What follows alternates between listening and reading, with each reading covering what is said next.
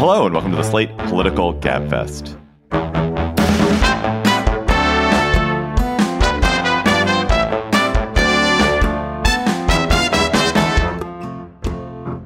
November 23rd, 2023, the Is Polling Broken edition. I'm David Plotz of CityCast. It's actually pre Thanksgiving here, taping a little bit pre Thanksgiving. I'm in Washington, D.C., but excited for Thanksgiving, which is my Christmas, uh, ironically.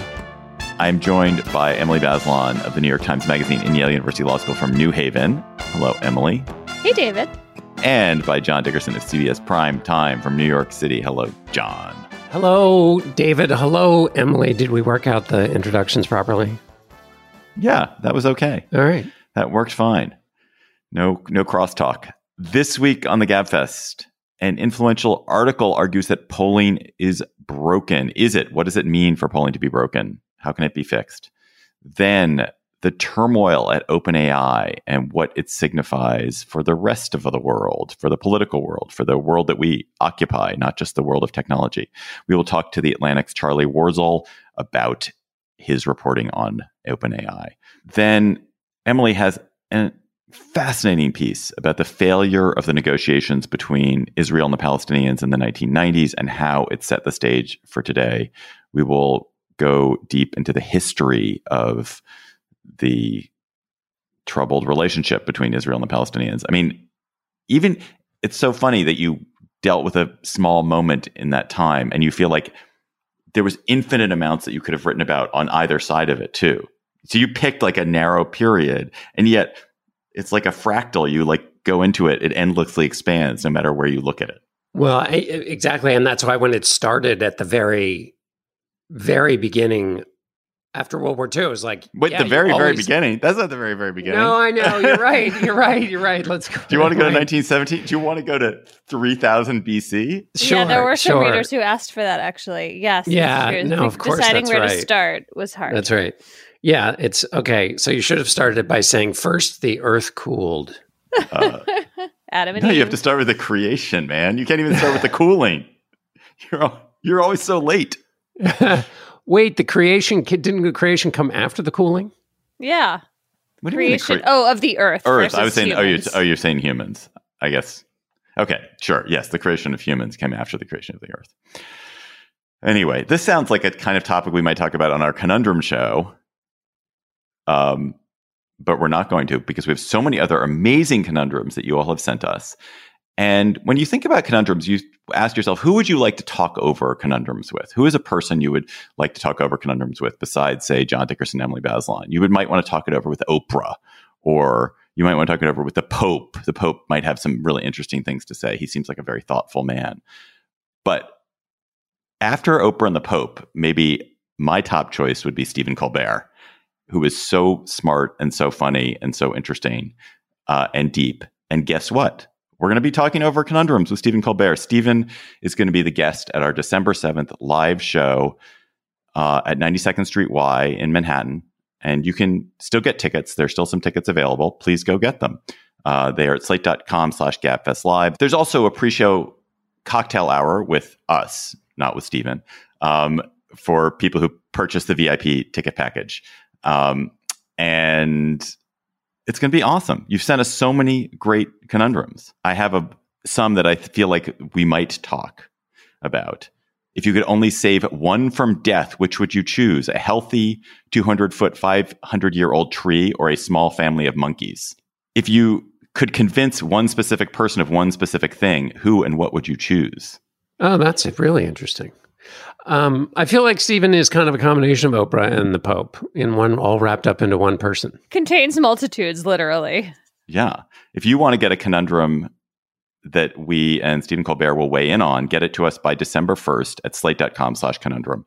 But mostly go get tickets, slate.com slash gabfest live to see us at the 92nd Street Y on December 7th. And if you cannot make it to the live show, don't worry. There's also a streaming option so you can watch it remotely from someplace outside of the island of Manhattan. Hey, Gabfest listeners, the holiday season is upon us. It is literally upon us. It is as upon us as it can be. And the Slate Shop is the perfect place to take the guesswork out of your gift list. You can browse our selection of hand poured candles, classy cocktail kits, stunning stationery, expertly crafted pasta makers, and everything in between. We even have official merch for the Slate fans in your life. From November 24th to 27th, that's Black Friday through Cyber Monday, we're offering 30% off all items in the store. Get your gift sets, stocking stuffers, white elephant gifts, and a treat for yourself while you're at it by going to slate.com slash shop. That's slate.com slash shop.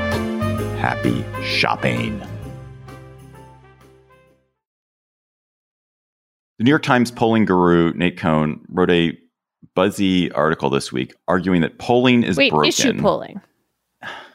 That's mean- what it was about. Let the Well, poor man make the- his introduction, and then is we about can, issue polling, but it's but it's but the but it's like the sort of the whole nature of polling itself becomes D- David, problematic if That's issue fine. polling is broken. This is the topic of the conversation. Yeah. Do the introduction. Any- So Anyway. scolding.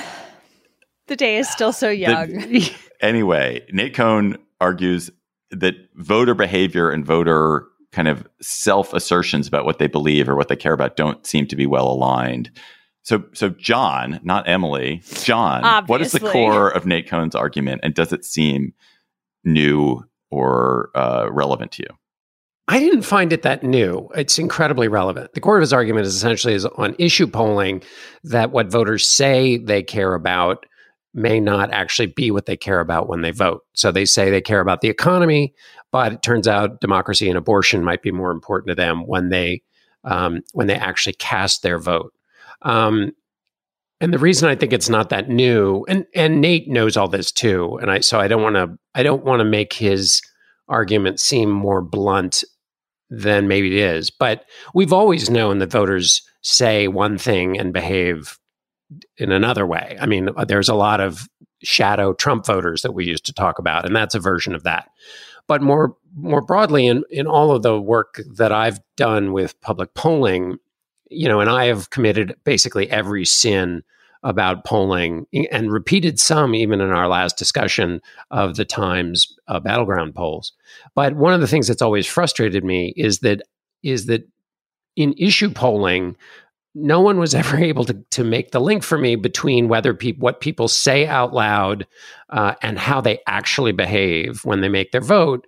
You know that there's a strong linkage there um, between opinion and behavior, and so I've always felt like this was a huge weakness in issue polling. Um, and then I have a, a much larger weakness in the obsession with polls, which is the real actual problem with polling, um, which is that polling misses this moment and diverts a lot of our necessary attention in campaigns um, in a really dangerous and bad way, which is actually the real problem with polling. Can we talk more about that? When you say misses this moment, do you mean because we're a year out from the election, or do you mean the polls are not reliable in some broader way? Yeah, I guess what I mean is what's our job in as political journalists or as journalists, which is it's basically to help people understand what's going on in our world. In the particular moment, our job is not just to explain what the issues are that people face and what's going on in their lives, but also there's um, a huge challenge to the American democratic system. And that's where all of our attention and prioritization and focus should go. And um, that isn't to say we shouldn't talk about polls. Obviously, we should. It doesn't mean we shouldn't talk about strategy. We should. But I think that, you know, in 1962, Daniel Boorstin wrote a book um, called The Image, which is about creating pseudo events. And polls, basically, pseudo events are events created by politicians and, and the news industry to give themselves something to cover. They're not actually what's happening. They're the sort of fake thing that's happening that then lets everybody cover something. Polls are basically that. Um, and that's that has a place, but um, it's much more important, I think, both to use polling to understand the way people understand their country, but then to really just spend a lot of time talking about what's actually happening, what policies might improve some of these big systemic problems we face, um, and whether the people who are running for office have any clue about how to bring those policies to fruition. I think because my brain works so slowly these days, I get so perplexed by these questions. But to, to, given what you just said there, John, when you look at issue polling today, it's clear that people are very concerned about the economy. They don't think the economy is in great shape.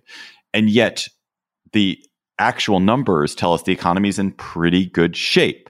And then there's the question of what is the electoral implications of the fact that people don't think the economy is in good shape, even though it is in good shape. And what does that mean for the 2024 election? Given that, like, how do you deal with all that? Do, is it you you don't pay attention to the fact that people have this misguided conception about what the economy is, or you do pay attention to that and try to change it, or it shouldn't be polled at all? The first question is like so if, if you were trying to think this through in the presidential context, what where does the economy fit in terms of the things that a president can control is another is another issue. In other words, um, there are some issues that are really important to the country that a president has a lot of effect on, and some that that the president doesn't have any effect on. And is our obligation to spend more time on the things that presidents can can affect in terms of educating voters for the purposes of them being in a position to make a wise choice.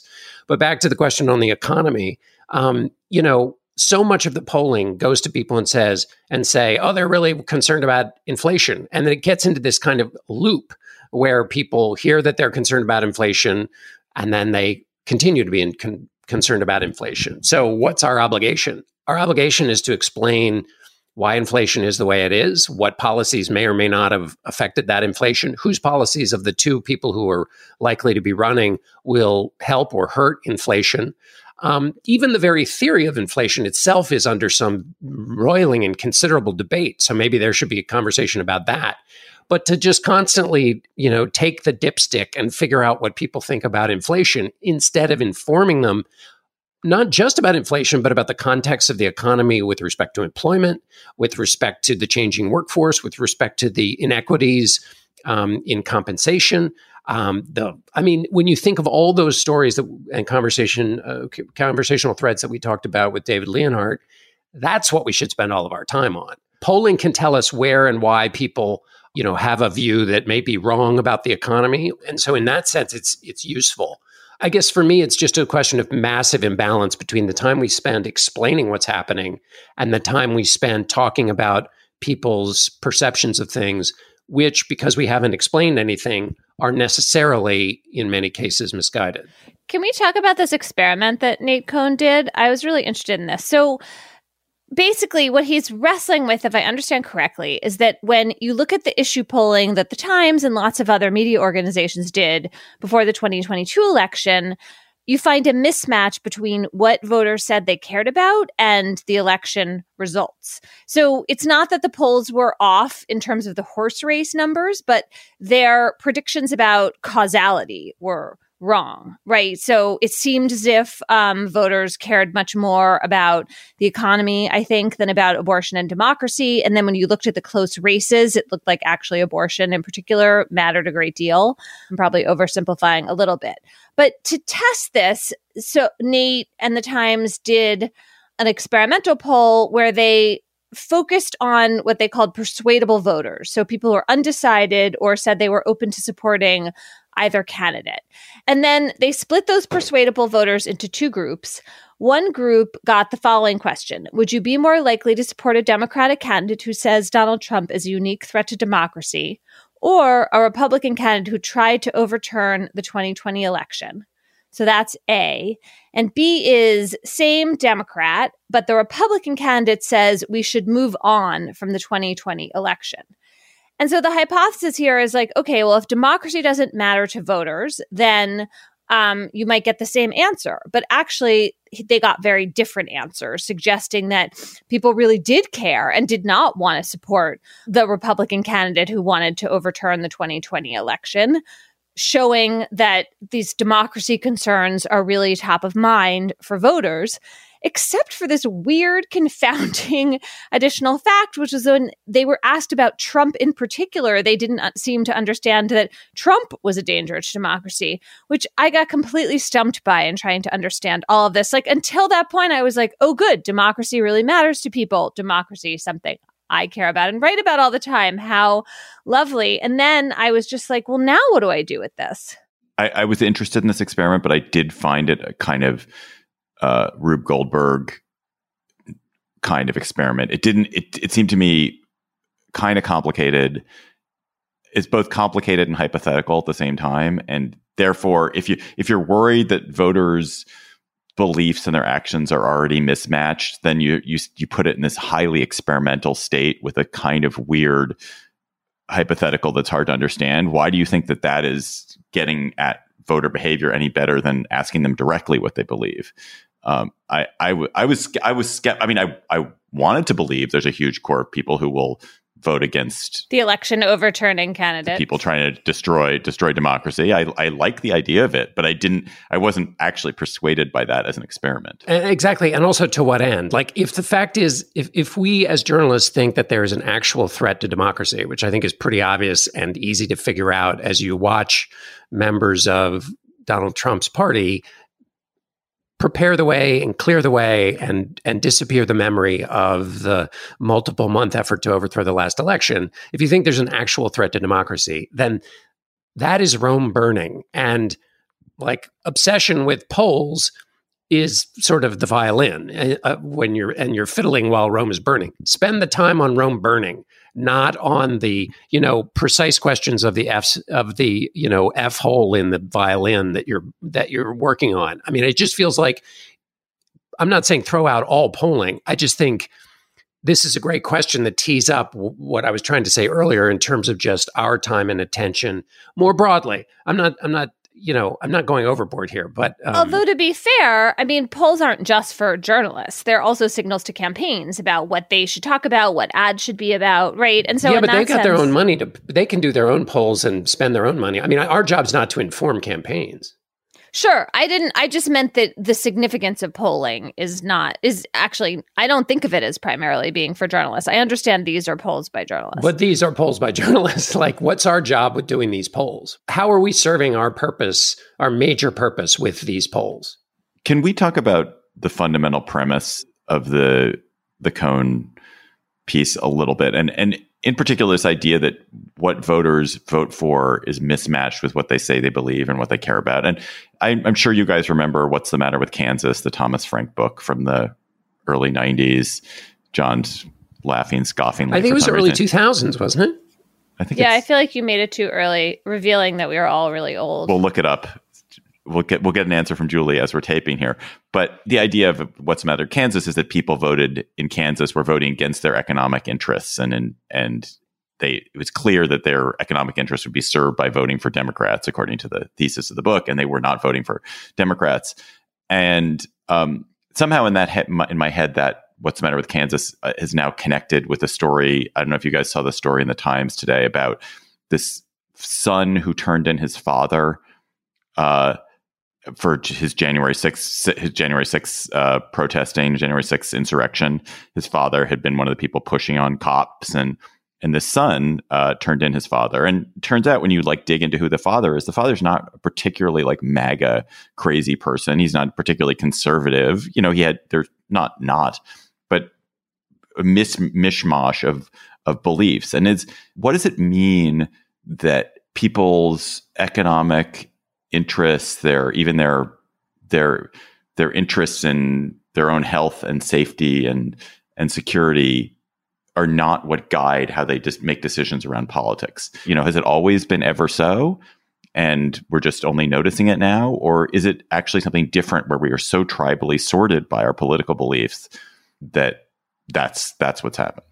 I think it can be both. And I would add in a third, which is that if you are a strong supporter of a particular party or person, you will come to believe whatever they tell you about the way the economy works. And so you're, you're affirmatively voting for Donald Trump, for example, even though Trump, you know, is responsible for many of the policies that created the um, explosion in the debt and deficit that you say you care so much about because you think it has a link to inflation. Um, and even though Donald Trump has no interest in cutting any of the major drivers of the debt and deficit, which you otherwise have said you you think contributes to inflation, and and we've seen that particularly on the right with positions on free trade, Russia, um, basically character. Um, anything that used to be uh, held by Republican voters as the core of their belief system have been radically changed when you enter Donald Trump into the into the um, equation. The Thomas Frank book, by the way, is 2004. And of course, John and Emily are correct. This episode of the GabFest is brought to you by Aura Frames. Are you looking for the perfect gift to celebrate the moms in your life? Aura frames are beautiful Wi Fi connected digital picture frames that allow you to share and display unlimited photos. It is super easy to upload and share photos via the Aura app. And if you're giving Aura as a gift, you can even personalize the frame with preloaded photos and memories. Aura frames, in the notes that I have here, says moms like Aura frames. I'm here to tell you that is like the truest statement in the world. I gave my mother an Aura frame. She absolutely loves it. She's also always hectoring me to keep adding new photos to her Aura frame so that she's got great new photos every week. So think about giving your mother or grandmother or aunt or sister or friend an Aura frame for Mother's Day. It was named the best digital photo frame by Wirecutter and selected as one of Oprah's favorite things. Aura frames are guaranteed to bring joy to moms of all ages. And right now, Aura has a great deal for Mother's Day. Listeners can save on the perfect gift by visiting auraframes.com to get $30 off plus free shipping on their best-selling frame. That's A-U-R-A frames.com. Use code GABFEST at checkout to save. Terms and conditions apply. We are not a tech podcast here at the GabFest, but we are human beings concerned about the future. And the turmoil in the AI industry this week has opened a fascinating window on the debates about how artificial intelligence should be monitored and marketed and regulated and commercialized and built. So we're so happy to be joined by Charlie Warzel of The Atlantic, who wrote a wonderful piece about the fight within OpenAI, about the future of AI. Charlie, welcome to the GabFest. Thank you for having me. So obviously we're having you on uh, because of what happened at OpenAI. Sam Altman, as of Wednesday morning when we're taping, is back at OpenAI the kind of quasi company, the sort of company, the nonprofity but also profity company that he ran until Friday that created the best known and most widely used uh, general tools in AI, ChatGPT and its spinoffs. And Altman is now back after this bizarre and surprising disagreement. Wait, he is? Newsflash. I didn't yeah. even know that. Yeah. yeah. You, you, weren't up at 1 a.m. when they announced it? I am That's so weird. sorry. I yeah. was like, Altman, who's yeah. now at Microsoft. No, no. Okay, we can cut all of that. No, no, leave it in. Leave it in. It's it's it's it's the way we've all been yanked hither and yon. Um, anyway, had this bizarre and surprising disagreement with the board that ran the company. and It's nonprofit. There was an investor and staff revolt a near sweeping of the entire staff into Microsoft along with Altman. Now a massive reversal. The board is basically gone except for one member of it. Altman is back. A new board is sort of in place. So Charlie, as as as near as you can tell from your reporting, what was the Altman expulsion about? And and and then please connect it to the larger issues that divide people in AI. And do it uh, in 37 seconds.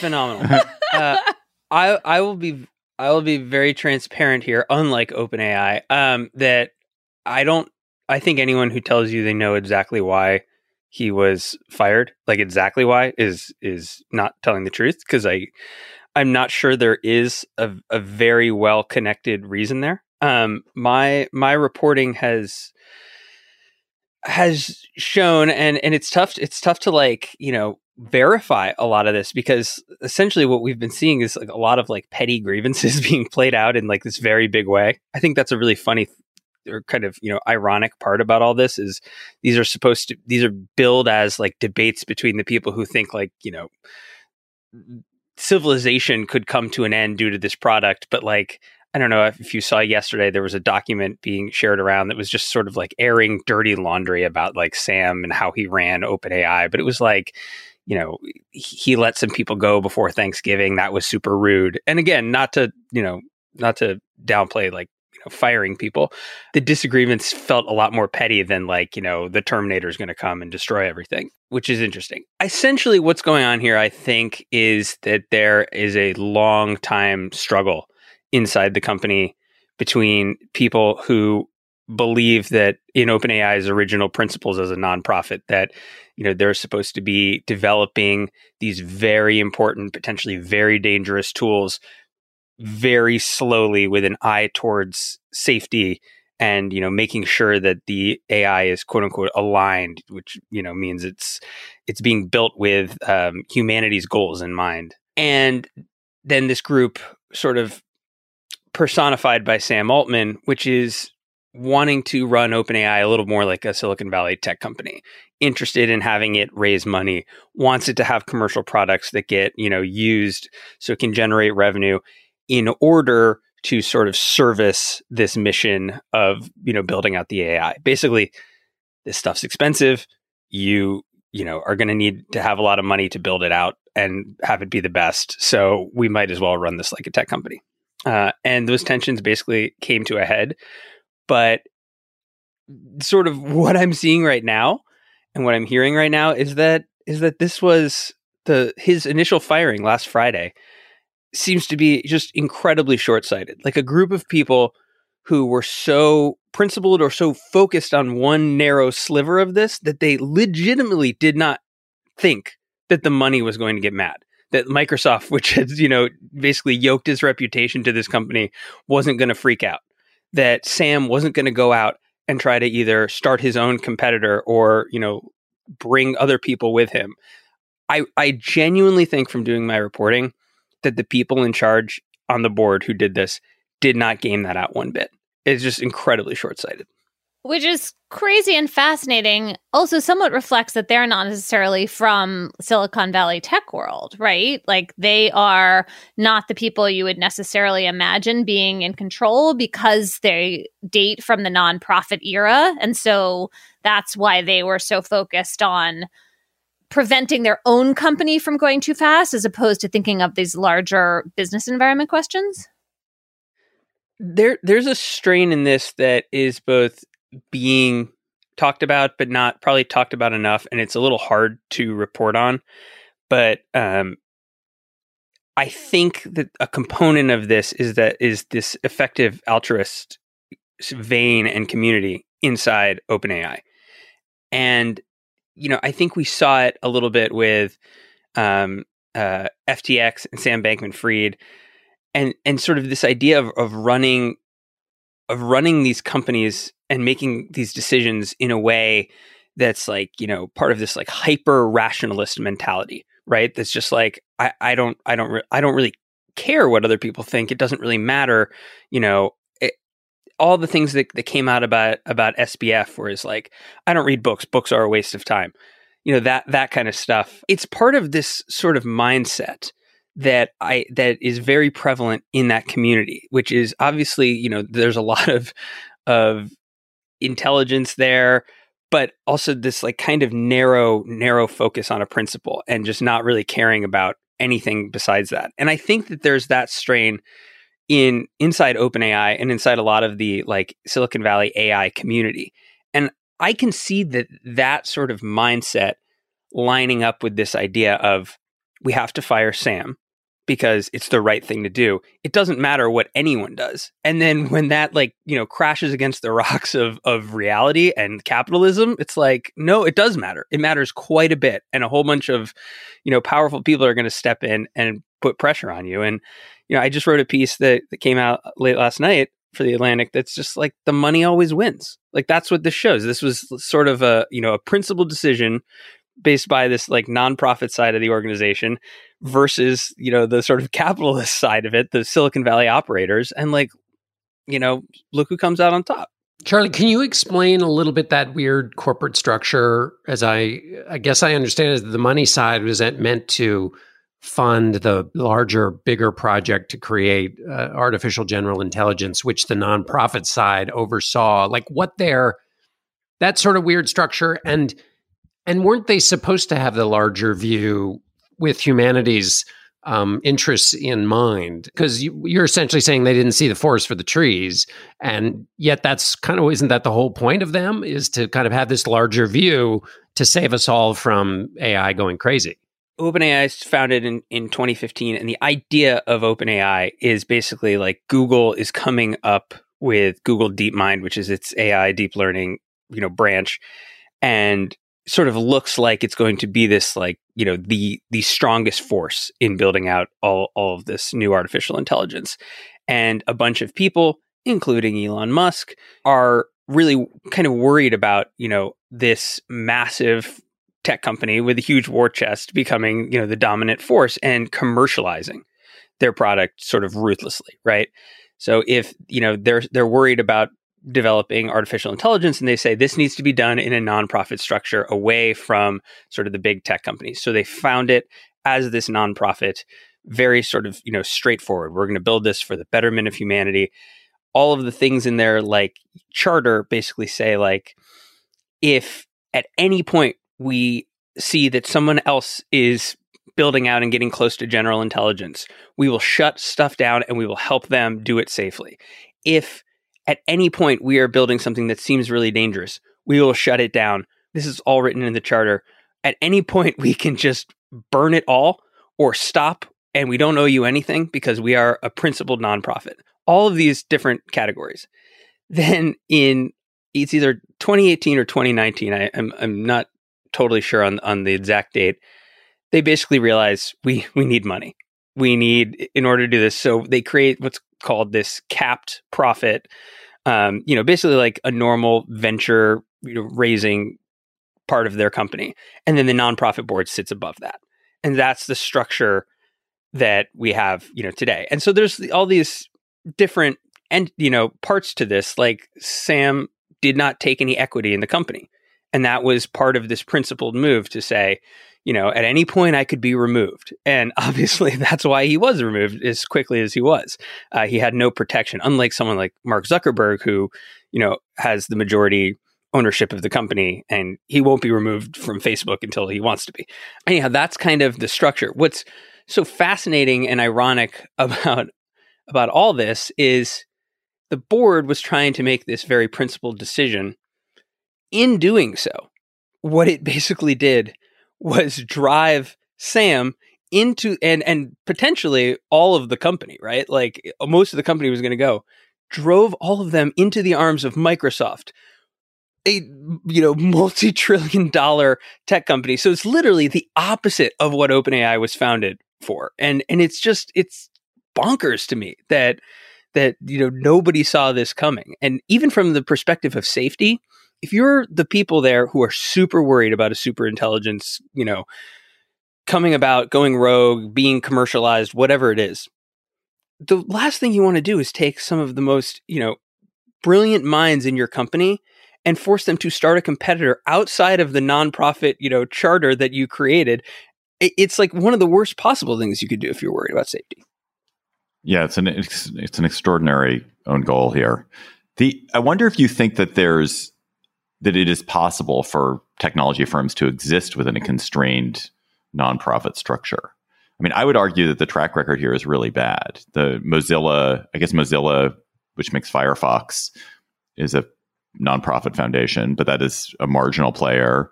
Um, Napster had these kind of, I don't know if Napster was strictly, but it had these idealistic elements and it just couldn't last. The the one sort of success you can point to is Wikipedia, but Wikipedia isn't really a technology company. It's not building technology exactly. It's building a sort of collective shared. Uh, it, it doesn't depend on technological expertise to succeed. It just depends on the work of lots of people, and so that allows it to to to maybe exist. Yeah, Signal is is uh, the messaging app. The secure messaging app is is a version of this exact corporate structure. Uh, but again, it's not it's not what it is. I mean, this is especially hard when you're talking about artificial intelligence companies. So, like some of the reporting I've I've done in the past about OpenAI and like its its future is that Sam believed and and sort of you know helped crunch the numbers on this that like in order to get a supercomputer that was going to be able to train, say, GPT 5, they were going to need to raise about $10 billion. Projecting forward, the supercomputer that would train whatever GPT 6 would be would be $100 billion. And, you know, and then going forward more and more and more. Like, to level up in this particular game, you know, it's different than like a social network where your costs are like relatively fixed and obviously you'll go and, you know, you need to raise money, you need to do stuff, you can sell this advertising. This is like we have to build a supercomputer that's never been built before in order to simulate human intelligence. Whatever. it's really hard to do that in a nonprofit structure, right? Like if you need a hundred billion dollars at some point, you can't like you know. I don't. I, I just don't know how it even works. So, is it good for humanity that Sam Altman is back at OpenAI? Because we'd rather have OpenAI be charting the course forward than Microsoft for artificial intelligence because even if like they're going to overhaul the board and some of these effective altruists are going to be disempowered, at least it's not like a completely profit driven corporate titan. Yeah, probably. I mean, uh, I I think that the in in some ways this has all been like a phenomenal branding exercise for OpenAI because everyone will know what it is now. Well, everyone knows what it is, but it's also you know it, the sort of um, everything hovering over this is this idea that there's all these people inside this company who are who are legitimately terrified that they're close to building a super intelligence that can blah blah blah. You know, like that the stakes are so high. That's sort of been hovering over all this, and I I think you know at the risk of of seeming really naive, like right now their most powerful tool is is and GPT four, which is fine and good and a, and a cool product and will probably revolutionize a lot of how we do certain things. But at present, like they don't have any proof of concept of achieving human intelligence, right? And and it's not necessarily clear from you know my reporting or from any scientific perspective that they're going to get there. And I'm willing to entertain that all of that could happen but I think that there's this way in which, like, I really think there is kind of a cultish element to all all of this, like almost like a doomsday cultish element inside Silicon Valley, inside a lot of these companies, where they believe that they're close to to something like this, and you know maybe they are, they're not letting on to us, but right now the way these tools work is they're kind of like you know fancy autocorrect, right? Like they're just kind of guessing the next word. They're just kind of doing this thing. That's very far from we're about to, you know, destroy humanity or just level the economy. And so I think a little of what hap- has happened here is it's got us all sort of reciting their narrative of like is it good for humanity is it you know is it whatever and i think that that's like it obviously that's an open question. We have no idea what they're going to build in the future, but like at present, they're just a, they're just a tech company. And so like we wouldn't really be asking that of like, you know, is it good for humanity that uh, you know, Travis is out at Uber or whatever like that. We've they've got us all like really kind of, you know, bought into the narrative and and that's fascinating. Charlie Warzel of the Atlantic. Thanks for coming on the Gabfest. Thanks for having me. Hey, Slate Plus members, it's survey time again, which means it's your chance to tell us what you think about Slate Plus and Slate. It'll only take a few minutes and you can find it at slate.com slash survey. Again, that's slate.com slash survey. I want to give a big thank you to our Slate Plus listeners. It's Thanksgiving. Thank you. Thank you. Because of our Slate Plus listeners, we've been able to keep doing the GabFest for so long, and you get a lot of good stuff for your subscription. You get bonus segments on every episode. You get discounts to live shows, no hitting the paywall on the Slate site. And you get our Slate Plus segment every week. Uh, and our Slate Plus segment this week, we'll talk about Rosalynn Carter, her death, and the 77 year Carter marriage. So if you are a member, thank you. Please enjoy your membership through the holiday season. If you're not a member, go to slate.com slash gabfest plus to become a member today. Slate.com slash gabfest plus. Emily Bazelon, who produces a magnum opus at a Taylor Swiftian or young Mozartian pace, has a huge new piece in the New York Times. Was peace ever possible? In which she had a discussion with seven experts three Israelis, three Palestinians, and one American who walked into a bar. They walked onto Zoom. They all had close up views of the 1990s peace process between Israel and the PLO about what happened with that, what didn't happen. It is a really really fascinating discussion that goes deep into the Oslo Accords and why they failed, as well as a whole bunch of other things the Madrid talks, the post Oslo Hail Mary by the Clinton administration to broker peace and why that failed. Um, and I think, well, I guess we can talk about what it concludes, but to me, it concluded as like why peace was never as close as it felt like it was in the late 90s that it, that those of us who thought oh it's something there's a permanent settlement here maybe it was always further away than we believed. But Emily, it is um, it's a really deep story. Uh, why don't you talk about what you were trying to do with it. So start by telling us why you decided you wanted to try to tell this story at a moment when where the peace process is so far away that it's beyond the Hubble telescope's range of, of sight. I guess I had two kind of deep hungers. One was to go back to this moment in the 90s that I remember well because I was living in Israel in 1993 and 94. And it felt to me not that peace was inevitable, but that it was really attainable uh, and kind of around a, f- a couple of corners.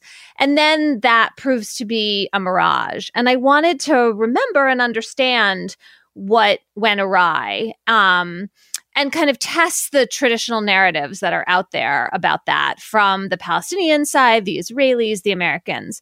And then the second craving I had was just to have Israelis and Palestinians talk to each other um, on a Zoom because I, because that was obviously how we had to do the conversation because people were all over the world. I just feel like we have not been talking to each other. Jews and Muslims aren't talking to each other enough that there's a way in which the division and the pain and the extremism of the moment is pushing people apart. And I just simply wanted to have a conversation. And that part of it went really well over Zoom. And we asked the participants to basically create a group history lesson from their different vantage points. Not an oral history exactly, because most of them weren't there, but they were all keenly informed about these events. And so we wanted to kind of weave together their perspectives. Emily, is it is it that this is also that this is important because a lot of the way people read what happened in Oslo uh, or in and around the Accords, why they came to be, and then the betrayals afterwards, locked in the worldviews that then determined the behavior leading up to October 7th and even now. I mean, so for example, if you're in, in, if you live in Israel and you believe that your side genuinely tried to make peace in Oslo and then in return for that you had the second intifada, which is the basically the more terrorist um, infused protests, then you think, well, we'd be crazy to ever believe that a peace is possible. And so we must, you know, behave as if terrorism is always around the corner. That this embedded all kinds of mindsets that we're living with right now.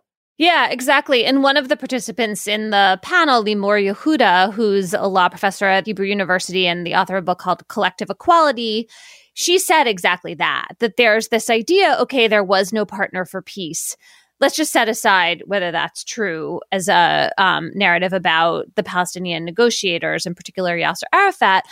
But her point is like that has created this idea in israel that there's no point in trying. And that is allowing for this um, occupation that, in Limor's view, is deeply unjust, is an existential threat to Israel and to Israelis. And she really wanted to push back on the idea that that Israelis can afford to go occupy, you know, 5 million people in the West Bank and Gaza because they're proceeding from this premise like, oh, we have no choice, that that's just really not true. Emily, what are the misconceptions that the Israelis and the Palestinians and the Americans have about what happened in Oslo in the 90s that have persisted you you just mentioned one the the Israeli belief there was no one to to no partner for peace that that the line about Arafat never misses an opportunity to miss an opportunity. But what are the other ones? About Arafat and that um, idea about him, it seems clear that the biggest fault is that there was no clear counteroffer from the Palestinian negotiating team. That they're the weaker party, right? And so one thing you can do as the weaker party in negotiations is just be quiet and force the other side to keep making concessions because you're not responding. And they kind of did that to an extreme, I think, at Camp David and then afterward, where they just didn't answer. And so uh, that created an enormous amount of frustration, not just among the Israelis, but also among the Americans. Though you also have to remember that the Americans are very tied to the Israelis as this kind of close alliance. Anyway, so I think that's that was important, and I didn't understand that either at all or sufficiently. I think another thing that really struck me over and over again was the kind of weak political backdrop for support for peace to some degree on both sides, that you kind of have this idea that this is a failure of leadership.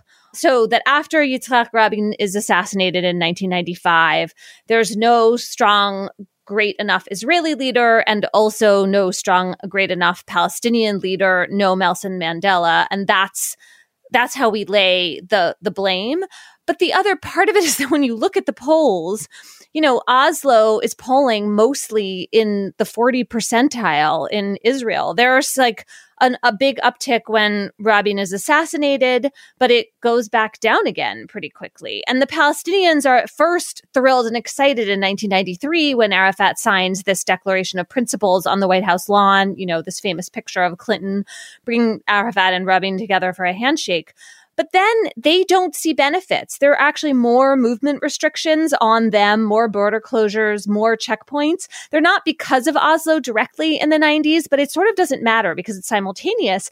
And then the economic benefits really go to Israel in the 90s disproportionately in a way that breeds a lot of resentment and frustration, I think, very understandably. And so I don't know whether you can still say, well, Arafat could have figured out how to sell the steel, but I was struck by this idea that the very best offers from the Israelis, you know, especially that Ehud Barak, the prime minister in 2000 made, and then Ehud Olmert in 2008, that they're still not enough for the Palestinians, that, um, that we don't I didn't sufficiently understand that perspective, and that that is an historical perspective based on the idea that in 1967, the Israelis, you know, took over historic Palestine and occupied it militarily. And so, what the Palestinians would get if they got 100% of the territory is still only 22% of historic Palestine. And so, they're not going to give an inch. And then there's a separate fight over Jerusalem and the holy sites in Jerusalem. okay, wait a minute. This is, you've, this you've like unspooled. yeah, no, this is a, the, no, but, the but yeah, there's so much. This answer could literally go on for 45 minutes, and you'd exactly. still have just been scratched a tiny surface of it. Yes. But but in terms of the hope that was kindled after Oslo, like it seems to be there was like a cup I mean, embedded even in the agreements that make up Oslo, which are before the final status talks, which were where the like really thorny issues were going to be discussed. There was a, a fragility, you know, there was an asymmetry in recognition. The Palestinians recognized Israel's right to exist, but Israel didn't recognize Palestinian independence. And so into that fragile moment comes what you're talking about, Emily, which is the so there's the massacre in Hebron and the settler activity in the West Bank. And so the Palestinians are thinking, well, this was already fragile. We were already kind of getting the wrong end of the deal. And now there's this massacre, and the conservatives have all the power. And in fact, Rabin in the US couldn't do anything to kind of stop the settlements. And so, if you're a skeptical Palestinian, you see this agreement being in real time undermined by this this behavior. So it feels like there were there were things that happened. And I, when I was reading through the history again, it felt like you're watching a car car crash happen in slow motion. The way in which the tentative, fragile nature couldn't withstand the politics, both within the PLO or in within the Palestinian territories and within Israel. Yeah, and it's extremists on both sides. I mean, the massacre massacre in Hebron is Baruch Goldstein, an American-born, deeply right-wing, you know, Jewish supremacist who kills 29 Palestinians who are praying for Ramadan and wounds dozens and dozens more. And so, you know, yes, that is a really um, horrible hinge point in 1994. It comes pretty early.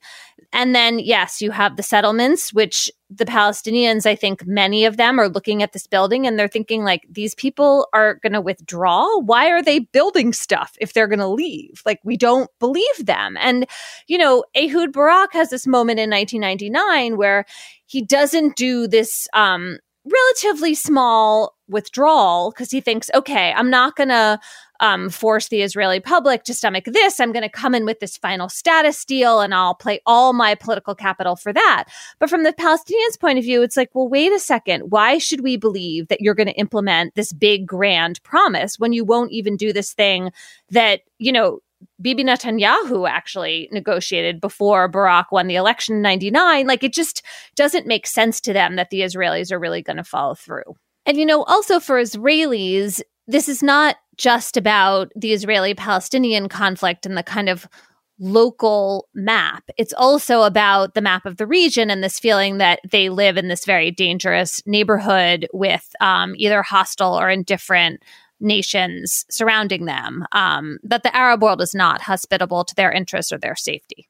One thing which I think you get at really well, or your your your uh, interlocutors, your conversants get at really well, is the way in which the PLO never during this period really embodies the Palestinian people as a whole.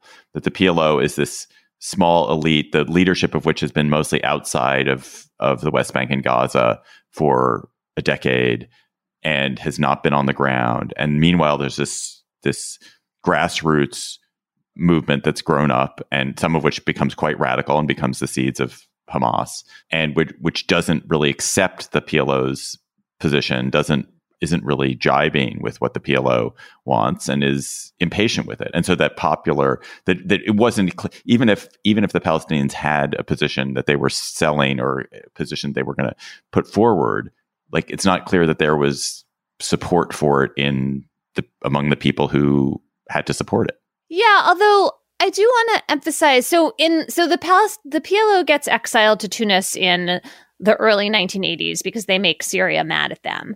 And then you have the First Intifada, which is this locally led popular uprising that has, you know, a lot of stone throwing in it, and then nonviolent tactics like boycotts and strikes, like the things that we tend to revere as part of a civil rights movement.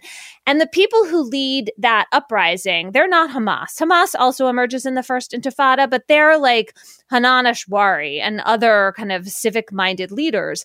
And they do support the Oslo peace process with a lot of qualms, right? Um, Ashwari just did um, a talk where she said that she was privately saying to Arafat, this asymmetrical mutual recognition is a real problem.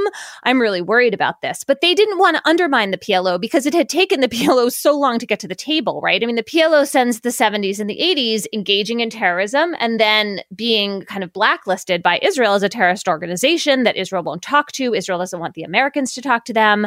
Um, in 1991, there's this big Madrid peace conference that the first Bush administration puts on, and there's only a joint Jordanian Palestinian delegation as opposed to just one representing Palestinians. And the PLO is not there. And so, because of all of those dynamics, oh, also, I left out the first Gulf War where Arafat backs Saddam Hussein, and that gets all the Arab countries as well as the US mad at him. So, anyway, there are all these underlying dynamics. There was support for the PLO among, I think, some of the local leaders in the West Bank and Gaza in the late 80s and early 90s. But because of those other undercurrents, it wasn't enough. And the violence has just, and the extremism has just always been this huge threat that is like impossible to bury. And of course, we've been seeing that so much in the last five weeks. So, Emily, to me, the, there's one you know crystalline moment in this piece. There's one moment that stood out above everything else, and which to me is the whole story almost. Which is there's a conversation where it's somebody who's at a conference, and I think in Greece, and talking about the the conflict that the Greeks had had with the Turks, and how that that had been resolved. And someone asked, like, "Well, how long did it take?" And they said 250 years. Yeah. and and we're not at 250 years of if you if you if you start your clock at 1917 or at 1948 uh, we are definitely not at 250 years. And isn't isn't there this kind of idea that one of your one of your people talks about how everyone has to get really tired and everyone isn't tired enough? And in fact they're the opposite of tired right now. And so is it one of these things that just has to bake a lot longer and with a lot more suffering and misery and destruction before we can actually hope that it resolves. I mean, that was the sort of immiserating conclusion of that panelist, Ephraim Inbar, who is Israeli and speaks from a more kind of right or center right perspective. Um, and is very much talking about security. The problem, of course, with that is like what is the interim and the status quo it is completely horrible for both sides and um and you know i think look, one of the ways to think about what's happening right now is that there is effectively one state in which 5 million people don't have voting rights and lack many other civil rights and are being militarily occupied. And I'm talking, of course, about the Palestinians in the West Bank and Gaza. And if you think about it that way, how long can Israel survive?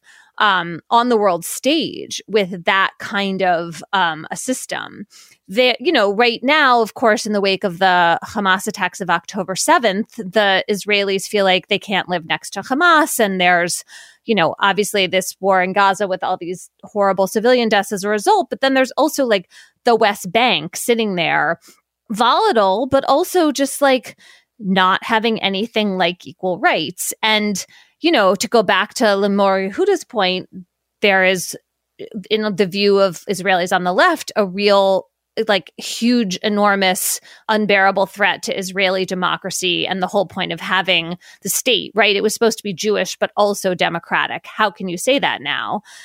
And then, you know, there's also this question internationally like, how long does the world tolerate that? It's also really important to remember from an Israeli perspective that in the 2000s, the second intifada starts and it is very violent. There are suicide bombings, buses blowing up. People have this sense that there's no way to end the violence and that it could strike you at any moment. But it's not really the case that both sides are suffering equally. There's a huge asymmetry that Israelis are richer, prosperous, more peaceful, dying in much smaller numbers, have the ability to travel getting economic benefits. When I look at the the places where ferocious ethno religious hatreds have been been tamped down, it's in places I mean like Ireland where where there's a huge economic interest in every for everybody and there not being a lot of violence and they're not and people just kind of getting along and deal and doing doing day-to-day life because everyone can benefit. But the Israelis have managed to create a world where they have had up until October 7th at least almost all the economic benefit and most of the benefit of peace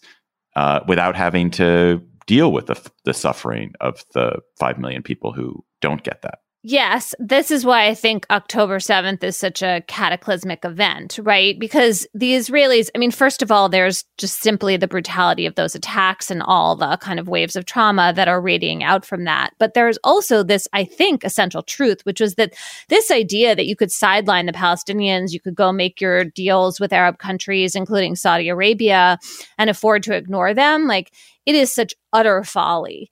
And now in Israel, there is it's people are in war times. I mean, they've had to evacuate parts of the South and the North. There's not school in parts of the country. Their economy is going to be crippled soon if it isn't already by all the reservists who are serving in the military. Like, there is a huge cost the country is bearing. I mean, when you talk to Israelis now, it is grim. And um, I think that that, I mean, I would argue should shatter the illusion that they can kind of pretend that that the problem of Palestinian rights is something that they don't have to account for.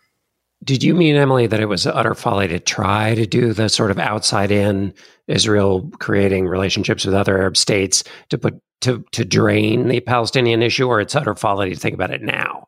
I meant the former, that the idea that you could ignore the Palestinians and go merrily make these deals was wrong because it left out the Palestinians. Was it that they were ignoring it or that there was a strategy, perhaps wrong-headed and foolhardy, but a strategy that if you have relationships with all the other Arab nations, the Palestinians can no longer find allies in those other Arab nations in their case against the Israelis. And therefore, that puts pressure on the Palestinians to come to some kind of agreement. I mean, maybe that was the strategy, but I guess you know, that was the strategy of this incredibly right wing government run by Bibi Netanyahu, who, you know, has been such a terrible, detrimental leader, right? It was a profoundly misguided strategy. I think the Palestinians need more power, not less. And and that the United States also played into this, the Trump administration, but also the Biden administration. Let's go to cocktail chatter when you done talking about uh, the Israeli Palestinian conflict for a bit and you're like exhausted and just sitting back with a drink and wanting to talk about something else, what will you be talking about, John Dickerson? My uh, chatter is going to be about the 2023 USDA plant hardiness zone map, to which you all will say, oh, that again. Um, what this is is a um, a map that's put out by the Department of Agriculture, and it's the standard for gardeners and growers to figure out which plants work where they live. Um, and what they found is that the 2023 map is about 2.5 degrees uh, Fahrenheit warmer than the 2012 map. So what this basically proves and tells us is what we know, but at a kind of ground level, if you'll pardon the unintentional pun, which is like basically, you know, you can grow magnolias in Boston. Um, that stuff that used to only be able to grow in the South, you can now grow in farther up in the North because the climate is warming. Um, and it's just one of those ways in which, you know, we know about river uh, oceanfront property becoming more vulnerable and that kind of thing. But this is um, uh, this is just another way in which what has been foretold has come to pass. Um, and what I liked about the um, uh, NPR had a story about this, and it quoted um, a gardener who said, "Oh, phew, I'm not crazy um, because." They have been recognizing this in the way they live their lives, uh, and this just affirms that. But you know that kind of thing where you're like, huh, something's changed here.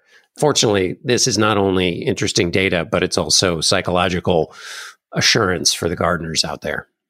That's why I'm looking forward to my Minnesota oranges, my maple syrup from Greenland.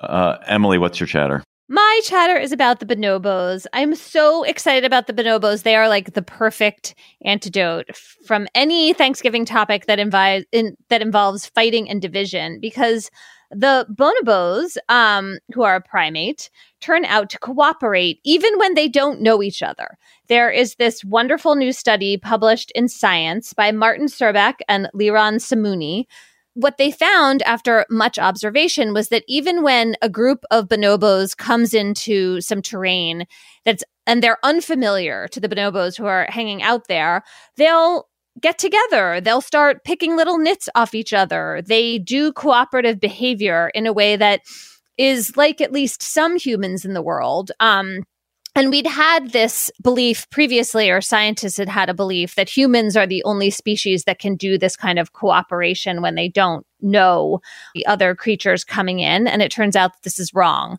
It also seems like dolphins may do some cooperative behavior too. But anyway, um, the bonobos are wonderful. My mother loves bonobos. So I was particularly excited um, about this study because I knew she would be thrilled. And if you want to make sure that you continue the fighting at your Thanksgiving table, on this topic, isn't it because the bonobos are um, basically female led and that they are um, that they are the model for cooperation and group work? And I'm stealing all of this from the Bonobo Sisterhood by um, Diane Rosenfeld, but um, basically that that's why they um, are. have their act together better. I'm so glad that you brought that point up and I didn't even have to do it myself. Yes, they are a matriarchal society and lo and behold, they are thus good at cooperating. I won't say better. That's a hard chatter to top, but I will. First of all, just a little uh, self service here. CityCast is expanding and uh, we are hiring teams in Austin and Nashville, which is going to be the next two cities where we launch our daily local podcasts and newsletters. And it's really like the most exciting podcasting media project around. We're changing local media. We're growing really fast. We're having a glorious time doing it. It is a f- really fun place to work. We're and we're creating something that matters in the cities where we are. So if you are interested in working with us in Austin and Nashville, please look at uh, citycast.fm slash jobs. And we're also hiring an events director because we're going to start doing events in our cities as well. Uh, part of our mission, we think, is connecting people in person. And so we're also hiring an events director. So if you think you're the right person for that, please uh, reach out citycast.fm slash jobs. That is not my chatter. My chatter, I was was prompted by I don't even know what it was prompted by. It was prompted by a thought. I think with maybe with Rosalynn Carter's death, that I started thinking about that generation, the greatest generation, haha, uh, and World War II veterans. And I was wondering how many World War II veterans are alive? How many people who served are alive today? You'd have to be in your mid 90s, the youngest are in their mid 90s. I'm going to ask each of you a question, and I would like your estimate. So, according to the World War II Museum, which keeps these stats with the Department of Veterans Affairs, how many people served in World War II in the U.S.? What do we count as service? I think pretty broadly, not just fought. I'm afraid that I'm going to be off by like two zeros, so I'm not going to guess. John, do you want to make a guess? Like two million. Uh, This is not like a right. I mean, this there is a right answer. I'm just curious what you guys think the scale of it is. 750,000? 16 million. Oh my God. 16 million. So most of those I those was people, of off course, by two not. zeros, as predicted. You were off. By, you were off by a lot. Um, okay, so 16 million. How many of those do you think are alive today? A smaller number. How many, John? For some reason, the number 500,000 sticks in my head, and this is awful because I actually used to know the answer to this. Um, because there are so few veterans alive from Pearl Harbor. And I once did the math to try to figure out how many just overall World War II veterans are around. So, anyway, I'm sure I'm wrong as I was in everything else in life. Emily, your guess? Do you have a guess? I have no idea, and I've been so wrong already. I've refused. So the uh, answer is really interesting. John, your guess is so much higher than I would have thought. I asked my mother this, who is a, you know, was alive during the war, and and my uncle also alive during the war, what they thought, and they guessed, you know, a couple of thousand. The answer is it's about eighty thousand. They're dying at a rate of about one hundred and thirty a day. So uh, one hundred twenty thousand at the beginning of this year, now down to about eighty thousand. Um, and which I thought was it was a lot more than I expected. It was a lot more than I expected, given that you'd have to be that old to have served.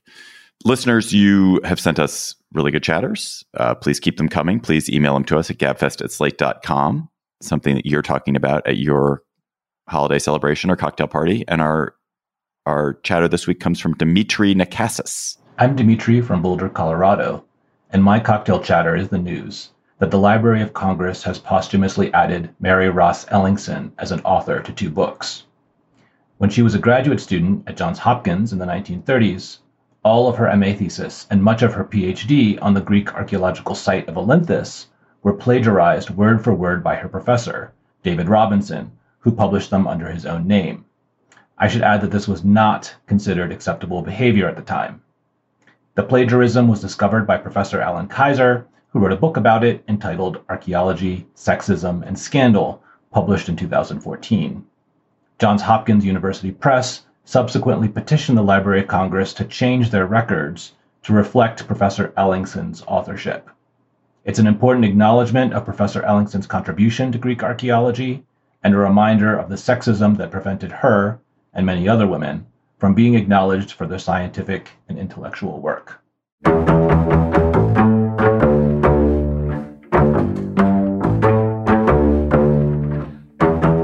That's our show for today. The Gabfest is produced by Shayna Roth. Our researcher Julie Huygen. Our theme music is by They Might Be Giants. And Ben Richmond is Senior Director for Podcast Operations. Alicia Montgomery is VP of Audio for Slate. Please send your conundrums to us at slate.com slash conundrums or go to slate.com slash gabfest live to join us at our live show on December 7th with Stephen Colbert guesting with us and conundruming with us. For Emily Bazelon and John Dickerson, I'm David Plotz. If you're listening before Thanksgiving, happy Thanksgiving. If you're listening after Thanksgiving, happy New Year. Hello, Slate Plus. How are you?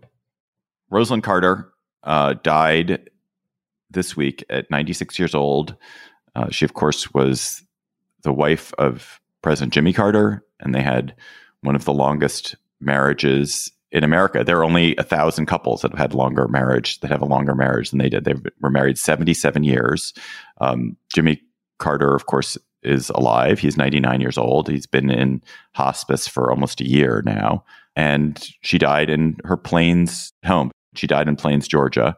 She and Jimmy Carter are strongly associated with their home in Plains, Georgia, where they were before they were went to the White House and then went back and settled after they went to the White House. And really an extraordinary, genuinely noble life, like a life of incredible service, most of it after the time that she was famous, and an, an extraordinary partnership.